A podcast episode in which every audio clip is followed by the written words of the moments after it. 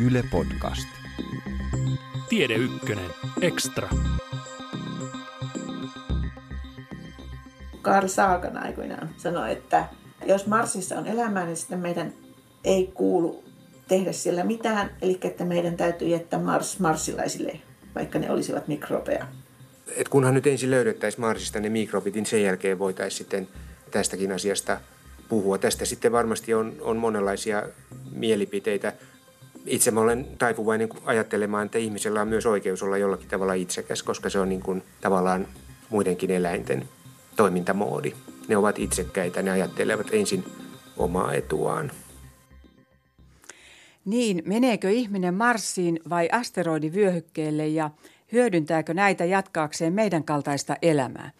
Tästä keskustelemassa dosentti Kirsi Lehto Turun yliopistosta ja tutkimuspäällikkö Pekka Janhunen Ilmatieteen laitokselta. Minä olen Teija Peltoniemi. Jos me sitten mennään kaivamaan malmeja, metalleja sieltä asteroideista kaivamaan, siis miten se sitten jollain laillahan se pitäytyy tapahtua ja pistetään joku asema pystyyn Marsiin, niin mitä me viedään sinne? No siis jos me itse asutaan niissä, niin sitten me viedään sinne itsemme ja sitten tietysti meidän mukana sinne menee paljon muita eliöitä. Et sinne menee bakteereita, kasveja, joita me syödään. Siis meidän pitää sitten viedä sinne kokonainen pienekosysteemi, koska eihän meidän pitää syödä siellä ruokaa ja se ruoka pitää tuottaa paikallisesti siellä ja se ruoan tuotanto tarkoittaa, että siellä on oltava varsin täydellinen ekosysteemi. Ja se ekosysteemi sitten tietysti on siellä, tavallaan silläkin on oma itseisarvonsa, niin kuin viedä tämmöinen ekosysteemi jonnekin muualle, missä sitä ei vielä ole. Tähän huomauttaisin, että niin kuin henkilökohtaisesti mä en ole niinkään kiinnostunut Marsin pinnalle asumisesta, vaan nimenomaan tämmöisistä niin kuin keinotekoisista asemista, jotka olisi niin kuin vapaassa avaruudessa. Ja se syy on se, että Marsissa on vain se 3/3 gravitaatio, joka sitten todennäköisesti ihmisen terveydelle ei ole kauhean hyvä niin kuin pitkässä juoksussa. Että tämmöisissä keinotekoisissa asemissa sen sijaan, missä se painovoima luodaan niin kuin pyörittämisen ja keskipakoisvoiman avulla, niin sitten saadaan niin kuin ihan maankaltaiset olosuhteet, eli tämä 1G:n painovoima aikaiseksi. Minkälainen sellainen olisi ylläpitää? Varmaan aika kallista. No siis sehän se tutkimuskohde juuri sitten on, että miten se tehdään niin, että se ei ole kallista. Koska siis asiahan on niin, että se tämmöinen asia ei tapahdu, ellei sitä ole taloudellista hyötyä. Eli siis se visio pitää olla se, että tämmöinen levittäytyminen sitten levittää elämää, kasvattaa elämän laatua, kasvattaa ehkä sitten pitkässä juoksussa myöskin ihmisten kokonaismäärää ja elämän kokonaismäärää. Eli se aiheuttaa, visio on niin kuin se, että sen pitää aiheuttaa taloudellista kasvua, koska muuten se ei tule tapahtumaan. Et mä en niin kuin usko siihen, että ihmiskunta suuressa mittakaavassa jaksaisi niin kuin taloudellisesti subventoida tämmöistä efforttia. Jossain määrin kyllä, ja siis siinä alkuvaiheessa toki tarvitaan, mutta sitten pitkän ajan visio mun käsittääkseni täytyy olla taloudellinen hyöty, koska taloudellinen hyöty on sitten kuitenkin, se on se ihmisen versio siitä elämän universaalista ominaisuudesta ja halusta levittäytyä. Että ihminen vaan, kun se on niin kuin sofistikoituneempi kuin joku sopuli, niin se niin kuin ilmaisee tämän asian tämmöisillä taloustieteellisillä termeillä. Mutta kysymys on pohjimmiltaan samasta asiasta.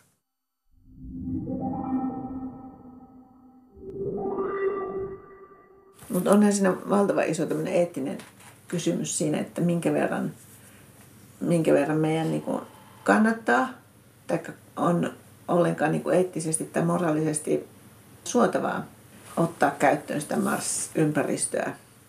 Kannattaako me mennä ollenkaan niinku pysyviksi ajoiksi muuten kuin ihan tuommoisena tämmöisenä aseman koko luokassa. Kyllä mä niinku ajattelen, että sen niinku kannattaa mennä niinku tutkimusmielessä, mutta mitä ihmettä varten meidän sinne mitenkään muuten kannattaisi mennä. Muuta kuin korkeintaan sillä periaatteella sitten niin kuin joku Stephen Hawking ja Elon Musk olettavat, että ihminen täällä niin kuin ennemmin tai myöhemmin tuhoaa itsensä, että meidän tarvitsee sitä varten olla joku tämmöinen varapaikka Marsissa, mutta minusta tämä on niin kuin aivan liian niin kuin tuommoinen vastuuton. Dosentti Kirsi Lehto on aktiivinen eurooppalaisessa astrobiologiaverkostossa. Eettisiä kysymyksiä pohditaan COST-hankkeen yhdessä työprojektissa. Ja yksi niistä on toi ethical questions, jossa on sitten niin kuin filosofia ja teologia miettimässä tätä ihmisen touhun oikeutusta. Siis kyllä niin kuin eetikkojenkin ja tämmöisten ammattifilosofien niin kuin piirissä niin kuin näkemykset ovat aika äärestä laitaan. Mä referoin siinä vähän tämmöisen Kelly Smithin näkemyksiä, jota hän nyt kirjoitti yhdessä paperissa. Mä oon kyllä häntä kuullut livenäkin myös.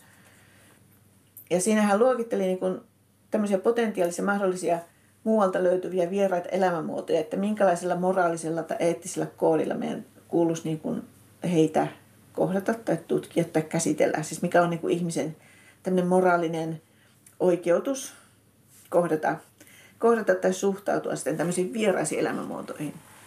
Ja tämä Kelly Smith on sitä mieltä, että hän esitteli tämmöisen oman näkemyksensä ihan nyt vaan niin kuin keskusteltavaksi. Onneksi se nyt sanoi, että tämä ei ole mikään fiksattu eikä lopullinen, mutta hän näkee siinä, että tämmöiset vieraat elämänmuodot voidaan luokitella 3 luokkaan.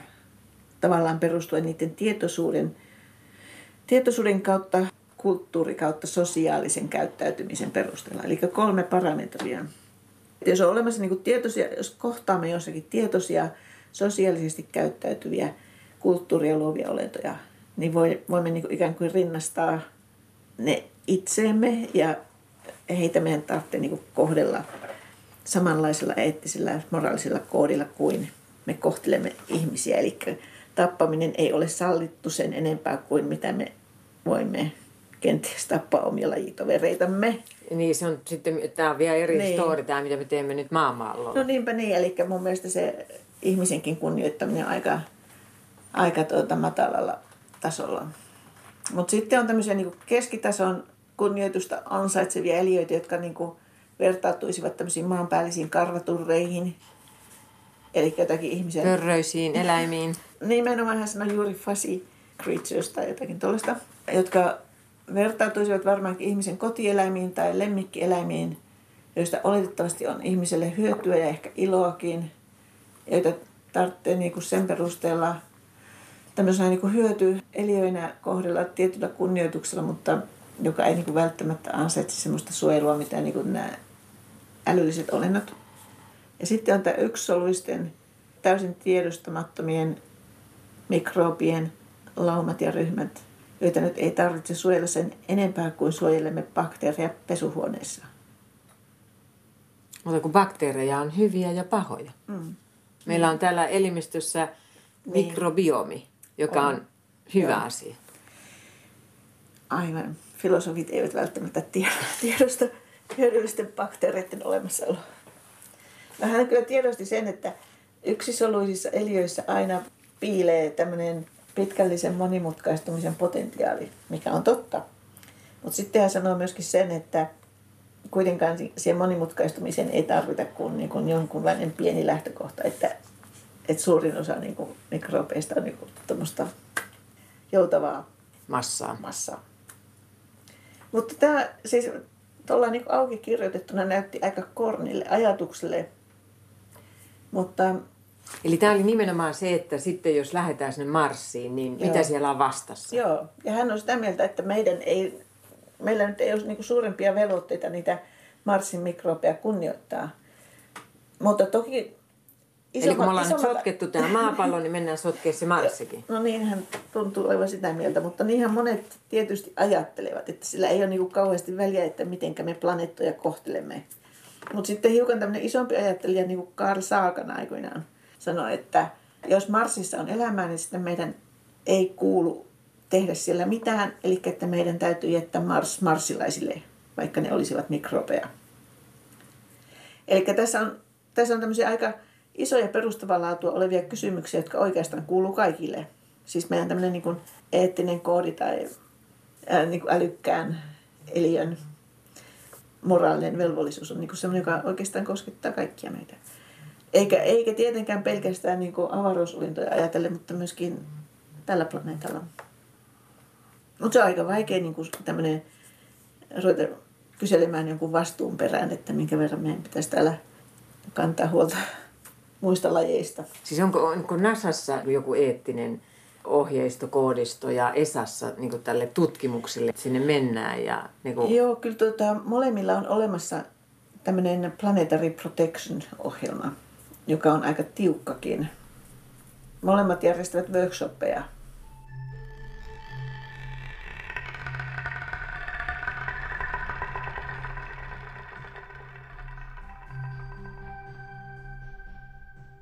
Seuraavassa fyysikko Pekka Janhunen avaruustutkimuksen kuluista ja annista maailmalle. Mä luulisin, että avaruustutkimus nettomääräisesti ei ole vienyt rahaa, vaan tuottanut. Et kun otetaan huomioon, että meillä on siis navigaatiosatelliitit ja sitten tietoliikennesatelliitit, nehän on ne pääasialliset kaupalliset sovellukset. Eli se, että meillä on paikannus käytössä joka paikassa ja sitten, että meillä on niin kuin nopeita linkkiyhteyksiä maapallon toiselle puolelle. Eli nämähän on avaruustekniikan ansiosta. Ja se on aika valtava se taloudellinen hyöty, mikä niistä on, jos sitä joku rupeaa laskemaan. Ja luulenpa, että se on selvästi moninkertainen, todennäköisesti moninkertainen siihen rahasummaan, mikä niin kuin avaruustutkimukseen on laitettu. Nämä paikannussysteemit ja internetit on niin keskeinen osa meidän elämää, että tavallaan, jos ne otettaisiin pois, niin suunnilleen kaikki romahtaisi. Eli tavallaan sitä... Tämä nykyisen kaltainen meidän elämän muoto. Niin, se ei olisi mahdollinen yksinkertaisesti. Eli tavallaan sit meidän täytyisi niin kuin tarkastella jotain vaihtoehtoista historiaa, mutta sitten joku rahan arvo olisi muuttunut täysin eri tavalla. Monet asiat olisi mennyt täysin eri latua sitten sillä tavalla. Eli sitten kun puhutaan näin suurista asioista, niin silloin tavallaan se... Sen arvon mittaaminen ei sitten enää onnistukaan. No, entä sitten se, että Pekka Janhunen, kun sä pikemminkin ajattelet sitten se, että siellä olisi semmoisia niin kuin asemia siellä avaruudessa. Olisiko ne sitten jossain asteroidivyöhykkeellä tai missä ne olisikin? Niin, ne voisi olla asteroidivyöhykkeellä tai sitten, jos meillä tämä sähköpurje toimii riittävän hyvin, niin me voitaisiin sitten rahdata niitä materiaaleja sitten lähemmäs maata, jolloin olisi niin kuin helpommin sitten maasta, niin kuin lyhyemmän matkan päässä sitten maasta, siis ajallisesti lyhyemmän matkan päässä maasta, jolloin se liikenne sinne olisi, niin kuin, olisi helpompaa ja houkuttelevampaa. Siis me puhutaan tämmöistä niin kuin hyvin suurista rakennelmista, kilometrien suuruisista sylintereistä, jotka pyörii. Niiden massa on oltava hyvin suuri ja niiden semmoisen massan niin kuin nostaminen maasta ei ole missään tapauksessa mahdollista. Että siis koko homma nojaa siihen, että ne massat sitten saadaan asteroideilta, jossa ne ovat valmiiksi jo sitten ikään kuin ilman tämmöistä painovoimakuoppaa. Eli niiden nostaminen sieltä asteroidilta on hyvin, hyvin helppoa. Mutta kysymys on vaan siitä, että se automatisointi ja se tavallaan se teollisuus pitää niin kuin luoda ja sitten se pitää kasvaa eksponentiaalisesti muutaman kertaluvun ja sitten sen jälkeen meillä voisi olla tämmöinen infrastruktuuri sitten olemassa. Liittyykö näihin tällaisiin avaruudessa olemiin muutaman kilometrin asemiin, jotka siellä sitten pyörivät?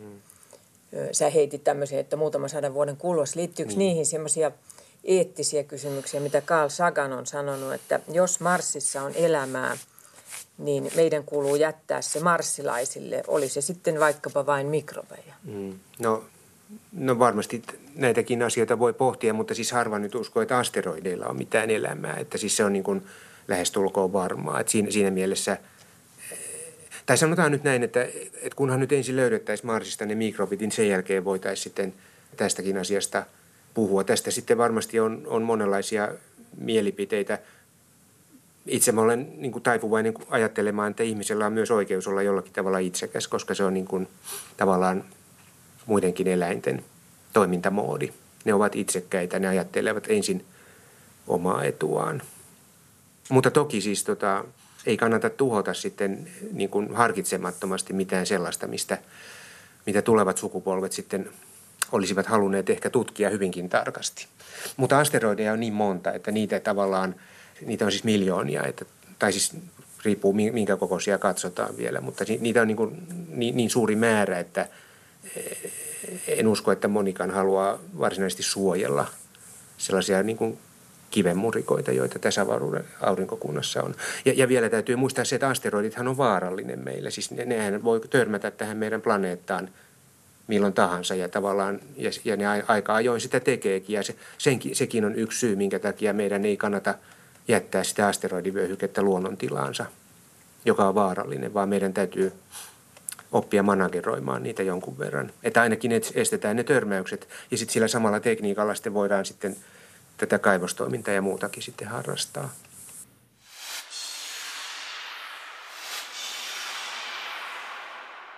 Mitä sä ajattelet nyt sitten, kun sulla on tällainen ura, niin mennäänkö sinne? Meneekö ihminen? Tuleeko sinne siis joku kupla-asema, avaruusasema, Mars-asema on oikea silloin, niin että sitten siellä touhutaan ja pyöritään niin kuin kansainvälisellä avaruusasemalla tovia, tutkitaan ja vai mennäänkö me sinne? Mitä sä ajattelet? Niin kuin semmoinen ihan vaan visio. Kyllä mä luulen, että me mennään sinne aika pian, tai ihminen menee ja rakentaa. Se on liian taloudellinen suuri niin kuin semmoinen potentiaali ja houkutus. Ja... No, mitä mieltä sä oot siitä? No ainakin mä jotenkin toivon, että ihminen koko tässä isossa kehitysprosessissa jotenkin viisastuisi. Tai tulisi sillä niin kuin vähemmän ahneeksi. Siis kai tämä niin kuin maailman joku tämmöinen teknologinen kehitys on semmoinen ikilikkuja tai automaatti, että sitä kaikki mikä on mahdollista, niin se tapahtuu tai se tehdään. Mutta se mikä tekee tästä rumaa on ihmisen ahneus, joka esimerkiksi sotkee, pelaa, tappaa, turmelee niin kuin valtavan paljon koko meidän ekosysteemiä tällä planeetalla. Ja pelkästään ahneus.